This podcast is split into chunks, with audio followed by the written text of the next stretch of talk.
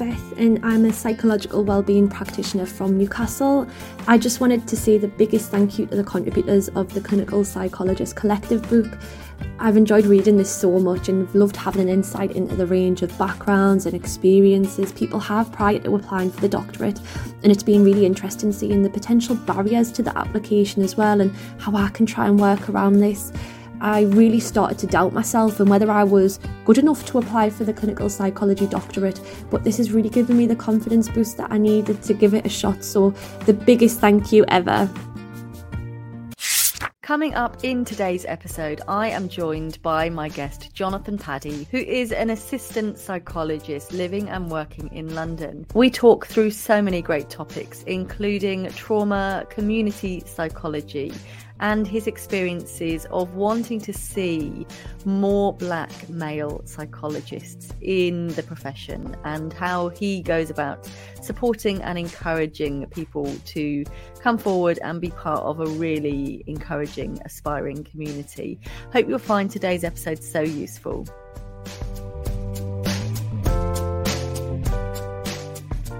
If you're looking to become a psychologist, this be your guide. With this podcast at your side, you'll be on your way to being qualified. It's the Aspiring Psychologist Podcast with Dr. Marianne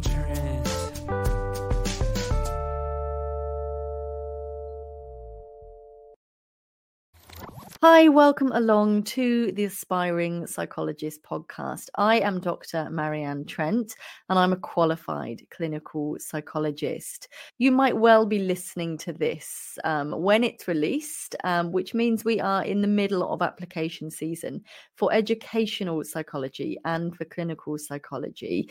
Um, and yeah, if you would like some more advice or support or guidance, please do check out the free Compassionate Q&A replays, which you can find on my YouTube channel, Dr. Marianne Trent. Do please bear in mind there's the Aspiring Psychologist Collective book and the Clinical Psychologist Collective book too, which get wonderful reviews and can be really normalizing and validating. And today's guest and I are talking all about that sense of being validated, of being seen, um, and feeling like you're part of something. And that's something that those books and uh, my own aspiring psychologist membership does really well.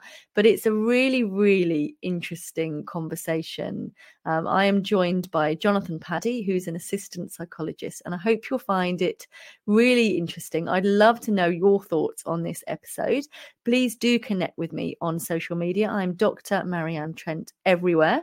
And do come and hang out with me on the free Facebook group, the Aspiring Psychologist Community with Dr. Marianne Trent. If you find this content helpful, please do like, subscribe, share it on socials. That would be wonderful. And drop the odd comment in here and there too, would be fabulous. Anyway, I will look forward to catching up with you on the other side of this episode, and I hope you find it useful. Hi, my name is Jonathan Padi, and I'm a guest on the podcast episode you're about to listen to. When Marianne and I recorded this episode, we didn't realize that it was going to come out during Black History Month, and so we haven't mentioned it in the podcast at all. So I thought it was important to come on and just speak about it very quickly before you listen to the episode. So, Black History Month is a month in which we actively try to center the Black experience, something that I think is incredibly important.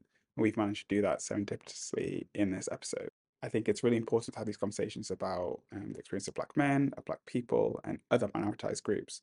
These conversations need to be also had outside of these specified months. I think if we consider the lack of diversity within clinical psychology as a profession, so both in terms of the staff members and the clients that we see, it's really important to discuss how we can do the work to become a more equitable profession. And I think that includes considering the power that we all hold and to use that to support people from minoritized communities. Anyway, um, thank you so much for having me on the podcast, and I really hope that you enjoyed this episode. Hi, just want to welcome along our guest for today, Jonathan Padi. Hi, Jonathan. Hi, thanks for having me. Thank you for saying yes. And we got chatting on LinkedIn, um, and we'll come to to what we got chatting about. Um, but firstly, I think it's always really interesting for our audience to learn a little bit about you and your psychology passions and career. Um, what first turned your head in the direction of psychology, Jonathan? Yeah, that's a good question. Um, I mean, I started at A level, so it was just a choice that we had at at A level, and I thought this seems like it's about people. I'm interested in people, and so and so I went for that, um, and just found it really, really interesting. Really, um, I took that on and did that at university. Um, I actually didn't didn't want to do clinical psychology at all um, going into university. Had a few lectures on it and really didn't didn't want to do it. Um, but turned out I just had been misinformed really. So my lectures were really diagnostic based, like um, yeah, we look at the um, the DSM and yeah, the diagnostic manual and kind of try and diagnose people explicitly. And I was like, I I kind of want to do a bit more than that really. And as I got to find out a bit more about psychology, um, clinical psychology specifically, I was like, oh, actually, I do, I do really like that. I am really interested. Um, and then I think personally, I had um, some things going on in my life, my friends' lives, where their um, their mental health was really affected, and at the time we didn't really think about it as a mental health difficulty, but just some tough times going on for that person. And the more I had some psychological language and knowledge, and reflecting on that, I was I don't know, just made me really interested in in trying to support people in that situation, especially who didn't have the language or weren't able to to name it and term it um, term it that. Yeah. Great. And yeah, I think I don't know what what they're teaching in universities, but I certainly had a module on clinical psychology as part of my degree. And it was so boring. And it was taught, I think, yeah. by a clinical psychologist, but it was so unengaging and one sided and flat. And I definitely didn't look forward to those lectures. And I definitely wasn't thinking, I can't wait to be a clinical psychologist. It was only when I think it was the same lady was stood on stage in the final weeks of my third year and was telling us more about the actual job and then said, Oh, it's so difficult to get onto. I wouldn't recommend it. It's really competitive. I was then like, hmm. I'll give that a go then. Um, but yeah, why aren't they being a bit more representative about what us clin actually do and how amazing this is as a career? And I guess that's part of why I do this podcast really is to shed a light on the different things that are going on in the world of clinical psychology. Because I honestly believe that we're in the best best job in the world. And you know you're a little bit further ahead in your career but i love that you're you're looking ahead to where you want to be as well.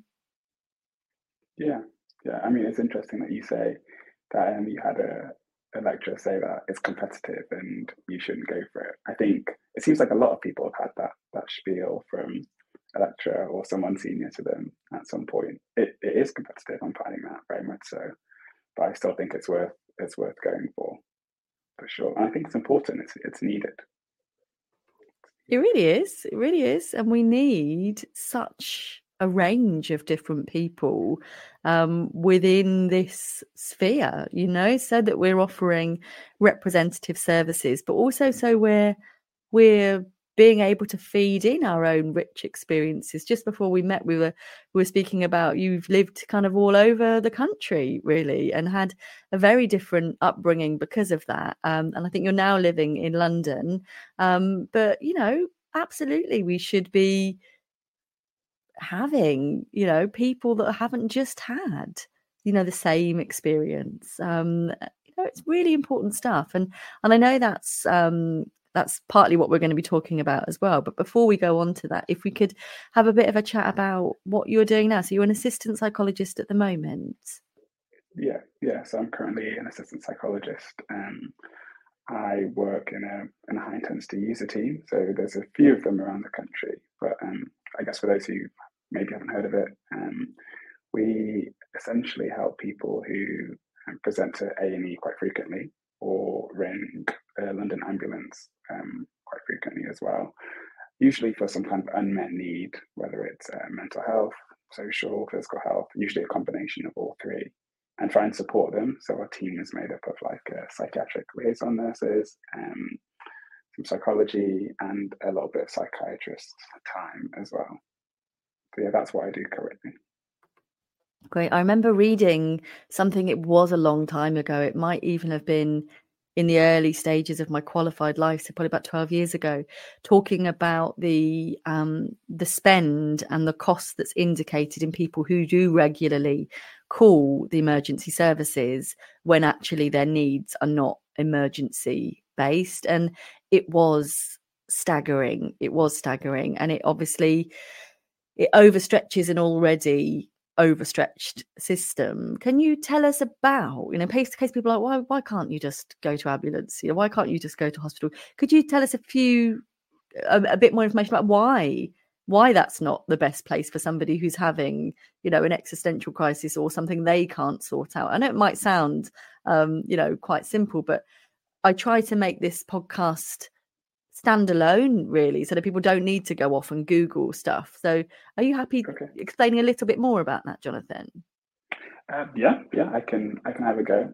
Um, so i think i guess to, to say yeah to start off i think people should use a&e if they feel like they need to. I think that's really important.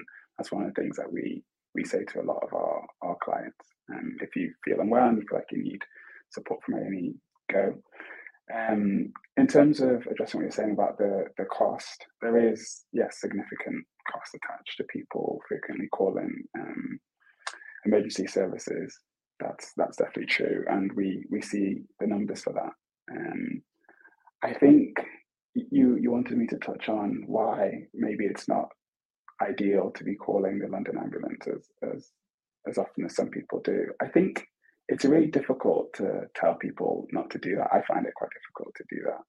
Um, because usually what we see is there's been an unmet need or people fallen through the cracks somewhere. So they're, they're just trying to seek support and show that they need they need help. I think maybe a way that could help that is to maybe fund services or to um, I guess provide more high intensity user teams across the country that could maybe intercept and help people and um, yeah, catch those people earlier really I think I find it quite hard to tell people not to not to do that at all. Um, does that answer your question? It does. Yeah, you've done a really nice job there. And as I was listening to you, I was thinking about a book that I'm reading at the moment. It's called A Man Called Ove. I don't know if you've read it. It's um it's set in Sweden um and it's about a little man who um who lives by himself. Um and I don't think it's going to be much of a spoiler um, to say that in the first chapter, he's trying to end his own life because he's not having a very nice time. And as the chapters unfold, he becomes more and more immersed in in the community and in his local um, connections. And what is really wonderful about it is that community psychology feel. And actually, what I think we get quite often in services is quite often people are just lonely or they're not being able to find a purpose, they're not being able to find where they fit. And I think there's definitely how we, you know, include people in society so that they do feel that they've got a function and so that they feel, I don't know, like there's a point in them existing and that we're relying on other people, we're part of something. And, you know, I think when we feel disconnected from others. And even in especially living in cities sometimes you don't even know your neighbor you know? Um, and you might be suffering similar struggles as a parent or you know even somebody living independently or as a widow experiences of grief and trauma.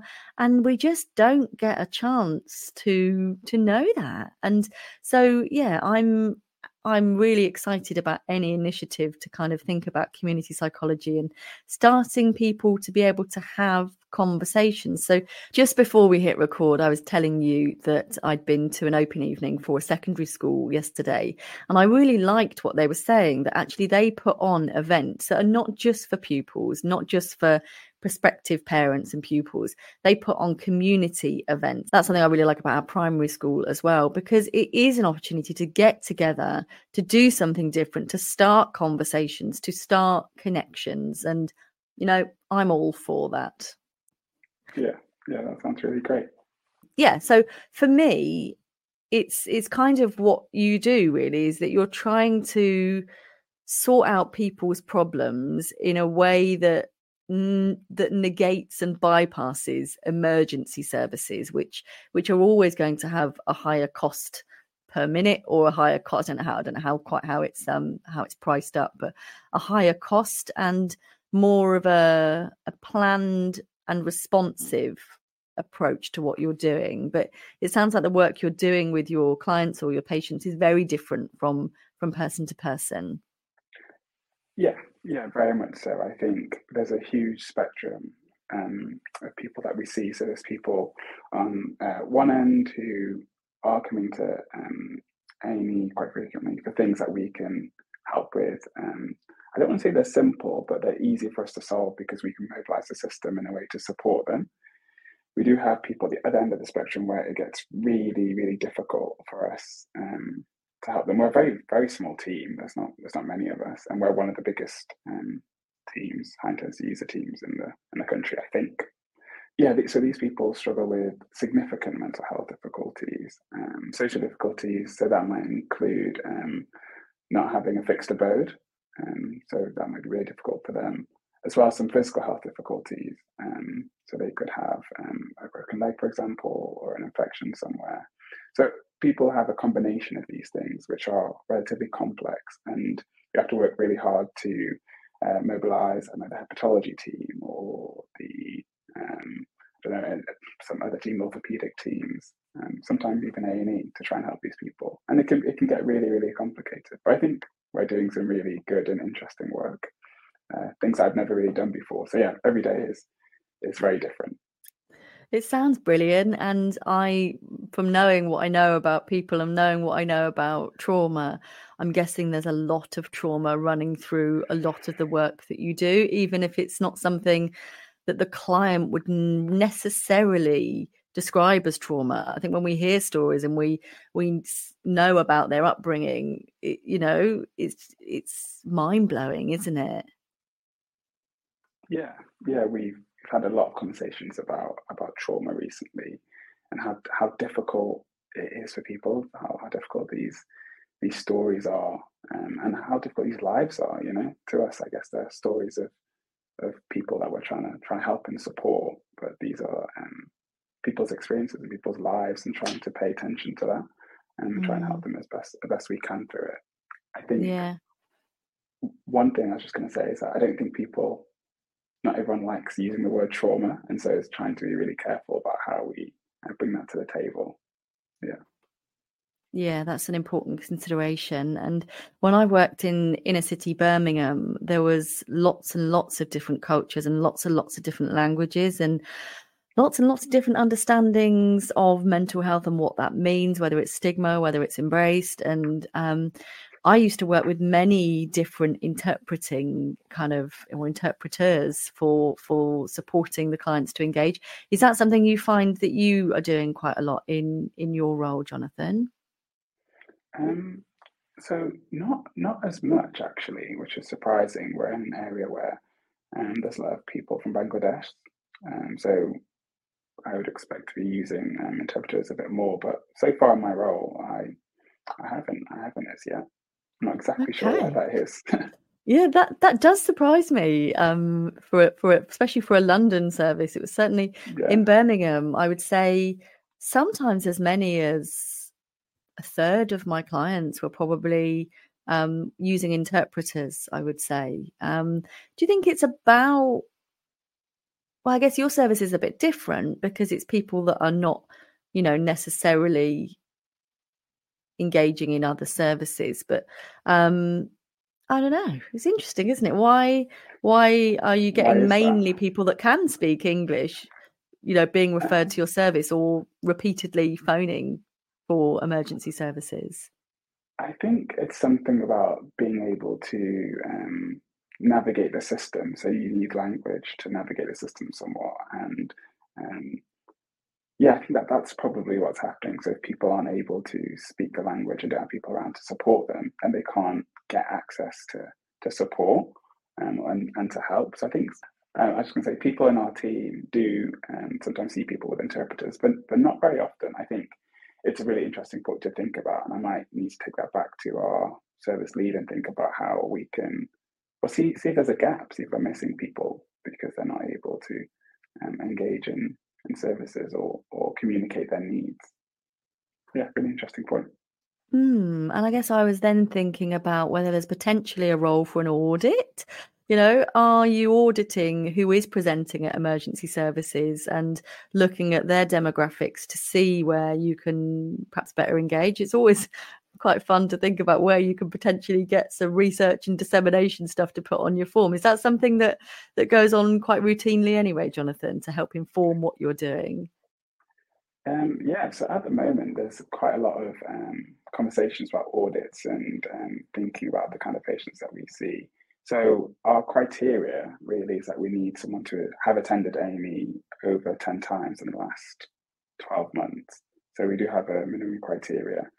Um, but what we find is that the people that we end up seeing often attend A&E a significant amount. So I'd say significant being like 25 times a month, something like that. And so the system is um, encouraged to get in contact with us and refer this person so that we can try and help support them. Um, yeah. 25 times a month. Gosh, that's that's almost once a day, isn't it? But I think, yeah. you know, as a commissioner, you might see that as a bit of a nightmare as a client. But I think what we see as professionals are, gosh, that's a lot of distress. You know, that's yeah. a lot of uncontainment. That's a lot of feeling lost, alone, scared, and really not sure what else to, to do. And when I worked in a youth prison, um, sometimes young people would harm themselves and there was different viewpoints around how that should be responded to because some people were like oh well if you're too nurturing then almost the nurturing and the kindness from the nurses that care for you then become part of the problem because it's part of the motivation. It's like a secondary gain but sometimes it's a primary gain. If i hurt myself then i can be cared for. Um, but you know we're not going to start delivering services that are not humane or not kind. And of course what we want to think about health service employees is that they are compassionate that they are kind and it should feel like a safe place like a port in the storm. But there might well be more appropriate ports for storms and i guess that's what you're trying to do. Yeah it's really interesting that you you say that. Um yeah, we, we do have some situations where people are coming to A&E repeatedly or calling the London ambulance repeatedly and and yeah, second secondary gain of that is is is that they're um, receiving good care and support and some attention and people are people holding them in mind. I think we talked about loneliness just previously. People holding them in mind. I think it's really important for people to to have that. Um, and yeah, I think it does it does contribute sometimes to the to the presentation and I do try and practice what I preach a little bit. I do speak to strangers in the street. Um, I developed a friendship with an, a lady who since moved away, which is really sad. But she was um, 87 when we knew her best, and she lived by herself. And me and my children would go around and visit her, and she was just so delighted to have a, a, phase of her life that she thought had passed her by, which was young children coming around to play. And it was really lovely. And I've befriended another little chap. I won't say what his name is, but um, you know, we we often kind of familiar strangers that walk um, walk similar routes at similar times of day. And you know, I know his name and what I know about him, and I know what he gets up to. And I love that. I love that. But I know that lots of people don't like talking to strangers. They don't like forming connections. But I do try to do it where I can and try and make a difference where I can as well, which is again a little bit off topic, but it's related, isn't it? No, it definitely is related. I, am thinking about, I'm smiling, sorry, because I'm thinking about London, and that that isn't so frequent in in the city. People often head down marching to wherever they're going. Um, although saying that recently we've had um, a couple of new neighbours move in and they've been super friendly and come and said hi. When we moved into our, our house um, a couple of years ago, one of the neighbours brought some food over and I was super, super surprised and shocked. But it was a really nice thing to, to uh, for her to have done, which was which was great. I love that. I saw just on I don't know if you're part of it, but the there's a massive, massive Facebook group called I think it's Family tips lockdown support or something. So it obviously started in lockdown, but now it's a massive group that gets really good engagement. And one of the viral posts on there recently was um, one of my new neighbours has just brought around all this food for me, um, and she speaks this language, and I want to be able to culturally appropriately respond. How should I do that? And it was really, really interesting hearing people's descriptions of that. And you know well um, if she speaks um, you know urdu then she's probably vegetarian and actually maybe she wouldn't even be happy with accepting food from strangers. So you might be better to give her a card and give her some flowers. Um, you know and i just i just found it so interesting. And you know people were like oh that's such a lovely thing to do. Why don't people do that more? But i love that you know even two days in a row you've now told me that that happens as well. Yeah, yeah, it definitely does. It definitely does. Really I think nice.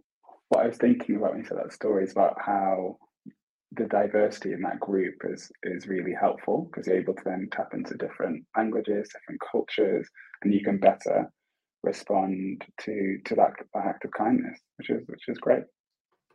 We're partly meeting today to think about the importance of culture and the importance of identity and the importance of um, connecting with people that you feel you've got similarities with. So, do you want to tell us a little bit about that and why that's so important to you, Jonathan?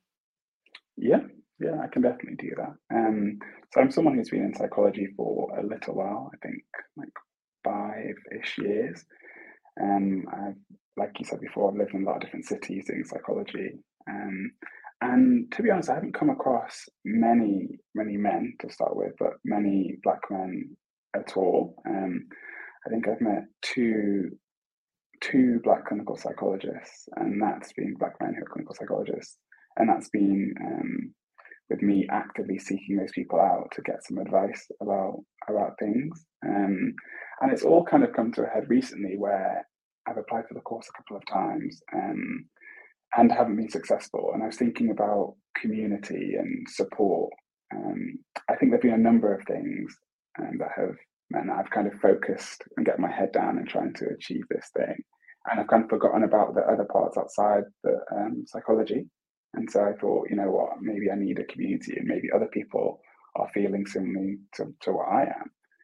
Um, so with that in mind, I kind of um, went about seeking people in spaces. So using Facebook groups like you've spoken about, um, the post on LinkedIn, which is, is what um, I think you saw, um, and then on Twitter as well. So just reaching out on all the social media spaces um, to try and recruit some people.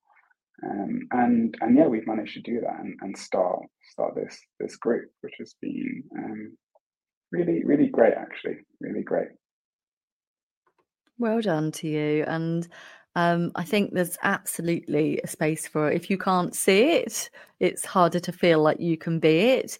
But if you can't see what you need, it's it's absolutely great to create your own. Um, and what sort of, you know, is it just conversations that you have? Do you organise events? Are there big plans there? What what what's going on currently, and have you got a view for how that might develop in future? Yeah. So. Um We've had potentially, I think, three or four meetings. Three meetings. I think we've got another meeting next week. Um, so yeah, I guess this is something that I had the idea about, and I went and reached out to people. But I've currently got a, a co-facilitator on board, um, who's been really helpful, and we can work on things together. I'm hoping that we can get one more. So between three of us, we can, um, yeah, we can we can try and curate and um, develop this space. I think two of the important principles is that okay, yeah. So we want to grow from each other, really. You know, so having the space in the community so we can, yeah, better support each other and grow from each other's experiences. I think that's that's really important. Um, but yeah, the, the second thing I think is also a social space. So obviously, the group ends up focusing on the DCLIN because a lot of people in that space want to get on this course and progress within psychology. So not everyone there wants to do a DCLIN; they want to do um, just progress within psychology, doing other things. So maybe the CAT course and um, things like that. But the other part is, um, I think to make it sustainable, there needs to be a social element and a connection element. So we've been thinking about ways to keep that going. So we haven't yet met in person. We've had um, all three meetings have been on Zoom so far, but uh, me and the other co-facilitator are trying to organise a, a meetup session. But I think it's it's a little bit difficult because people are in different parts of the country. So there's a fair few of us in London. There's people in Liverpool, um, people in I think maybe Coventry as well. Um, so yeah, where you are, yeah, there's people all over the country. And um, trying Amazing. to bring those people together is is a little bit difficult. There's about 15 of us right now. Um, hoping to increase Brilliant. those numbers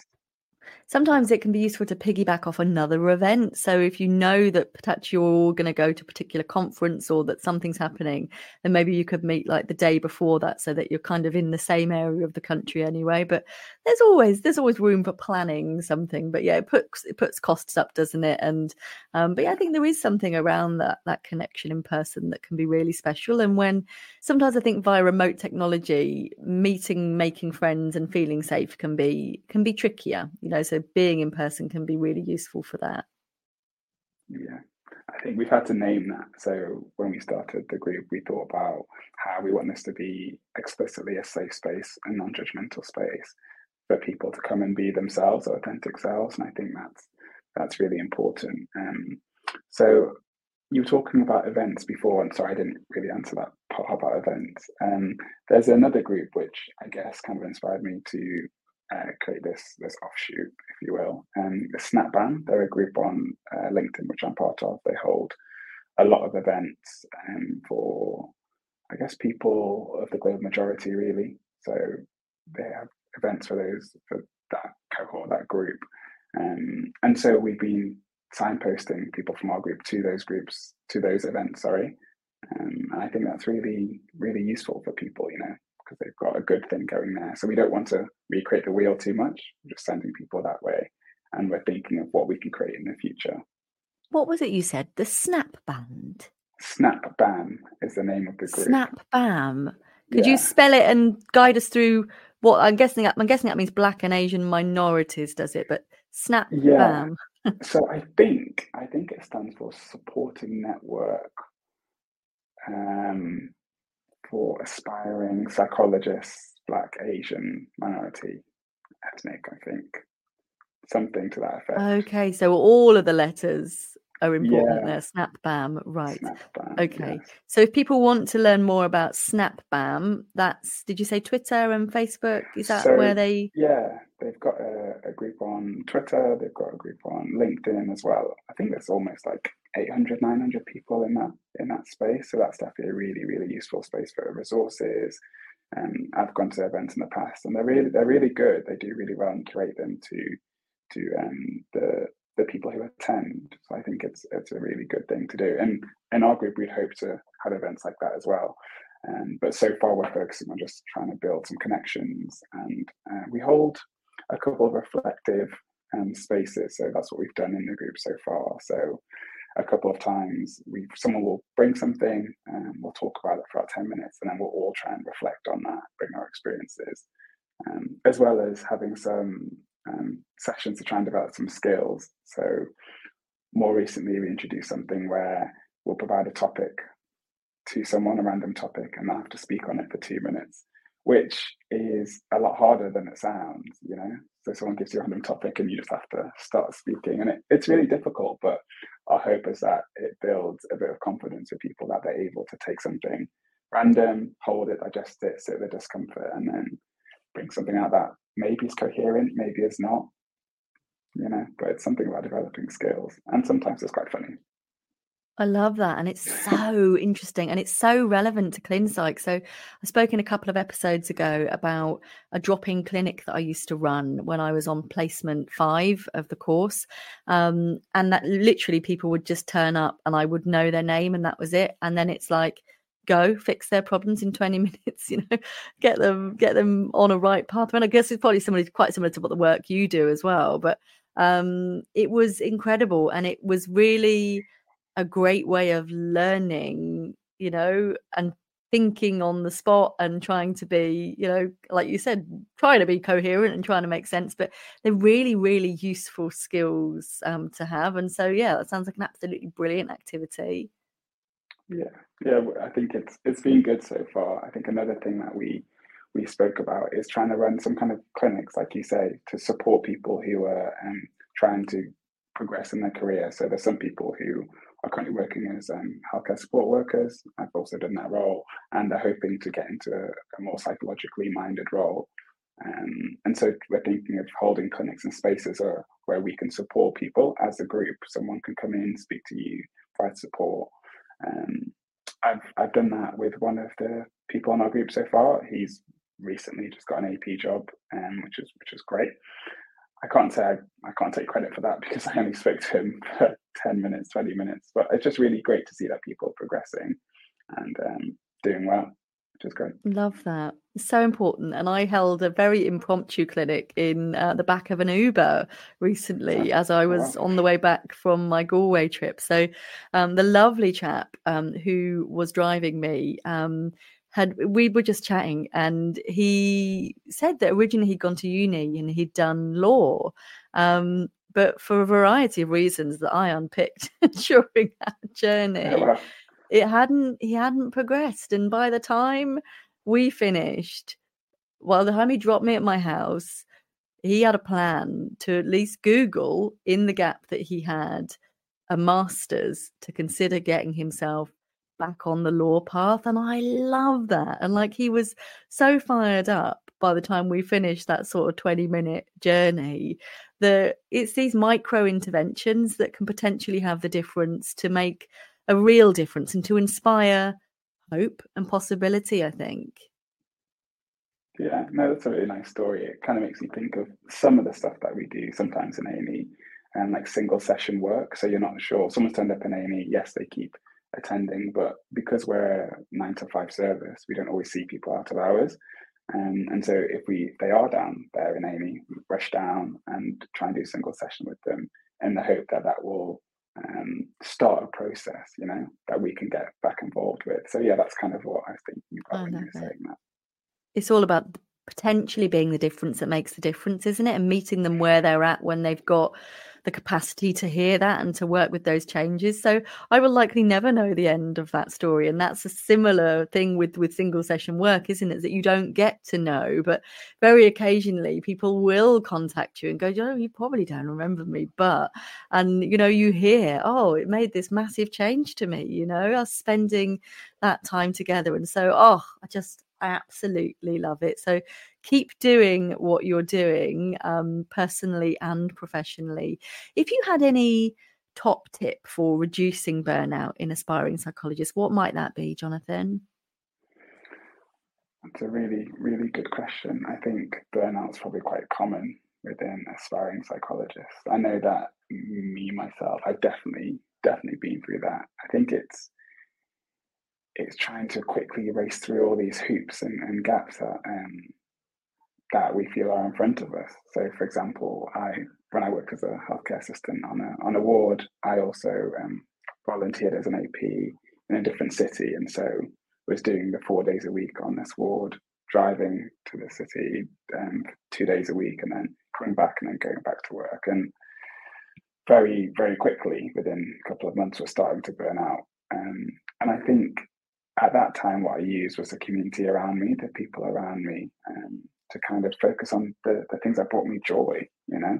Um, so that included playing sports, playing football, and going out with my friends, seeing my family, that kind of thing, and prioritizing those things. Even though, yes, I wanted to um, move forward in my career, but I think prioritizing those things is really useful. And again, that's part of the reason why I think this um, this BMAP uh, space is really important because some aspiring psychologists can feel like they need to go to um, I guess different places in the in the country. So maybe like when they Scunthorpe or into Scotland, let's say they're from London, going all over the country um, to do these AP jobs. And their their community can't always follow them. So what I'm hoping is that this space can be a constant for people, you know, and they might know people in that city, and people can feel more comfortable um, wherever they are. Yeah, I think being part of the community really, in in summary, to answer your question, could be really really useful.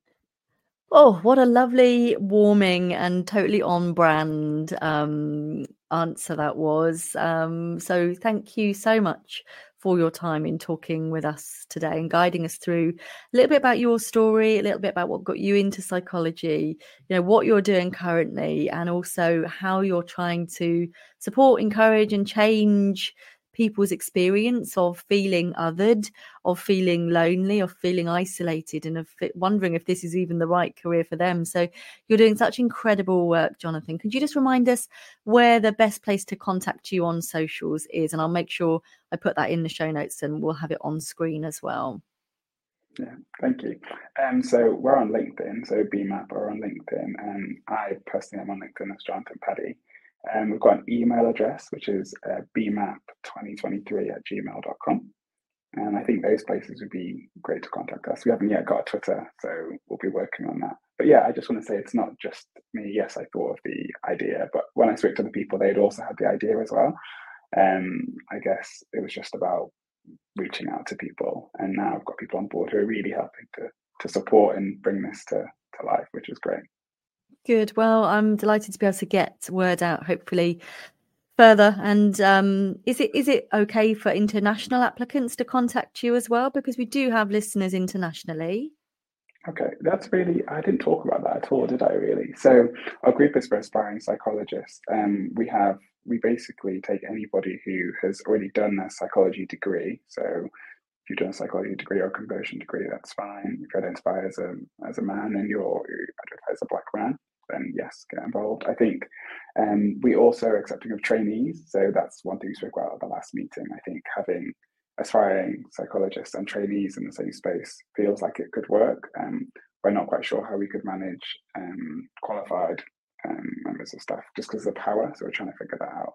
Um, in terms of international, if people are hoping to um, get on any of the courses in the UK, I think yeah, yeah, we're more than more than happy, more than open, because that's kind of where our expertise is. We don't, I don't know anything about yeah. um, psychology in other countries. No, okay, brilliant. Well, it might be that as your own group members evolve and grow, that you develop just naturally a qualified. You know, they almost you almost graduate to the qualified yeah. group.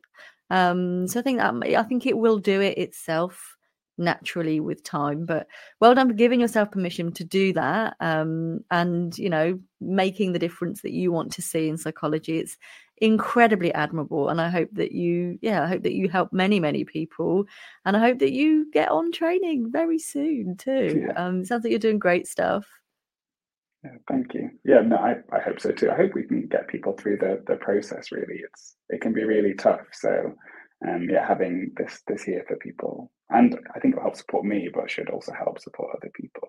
So yeah. Thank Brilliant. You. Thank you so much for your time. Thank you so much for having me. Really happy to be here. You're so welcome. Oh, what a wonderful chat that was. Um, I feel really excited for the profession of clinical psychology um, and how people are just able to stand up and be the difference, um, to make the difference. I think it's really encouraging. If you're doing something exciting in the field of psychology, um, or you'd like to pitch a different podcast episode to me, please do get in contact with me on my socials. Like I said, I'm Dr. Marianne Trent everywhere. And if you want to replay any of the compassionate Q&A sessions, go to Dr. Marianne Trent on YouTube click the live tab because that's where they hang out there. Uh, and you should be able to see them all. Um, there's, of course, details in the show notes. But yeah, I will look forward to catching up with you for our next episode of the podcast, which will be available for you from Monday at 6 a.m. Take care of yourselves and thank you so much for being part of my world.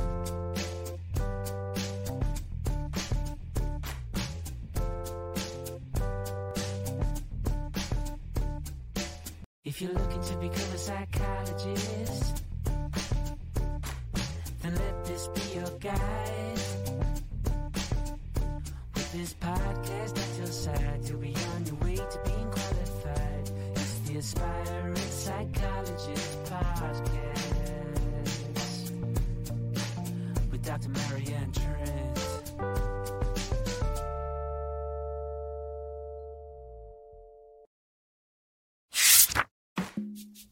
My name is Diakolola Amujo.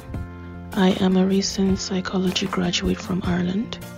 I am also an aspiring clinical psychologist. Dr. Marianne's book, The Clinical Psychologist Collective, has been so helpful to me on this journey to becoming a clinical psychologist. As I plan to continue postgraduate studies in the UK, I found it extremely useful that this book provided in depth information on the UK DClinPsy application process. I enjoyed reading about the experiences of both qualified and trainee clinical psychologists. The various narratives were my favorite part of the book, as everyone's story was different and it provided amazing insights into the clinical psychology journey. I would definitely recommend this book to anyone interested in psychology and aspires to become a clinical psychologist.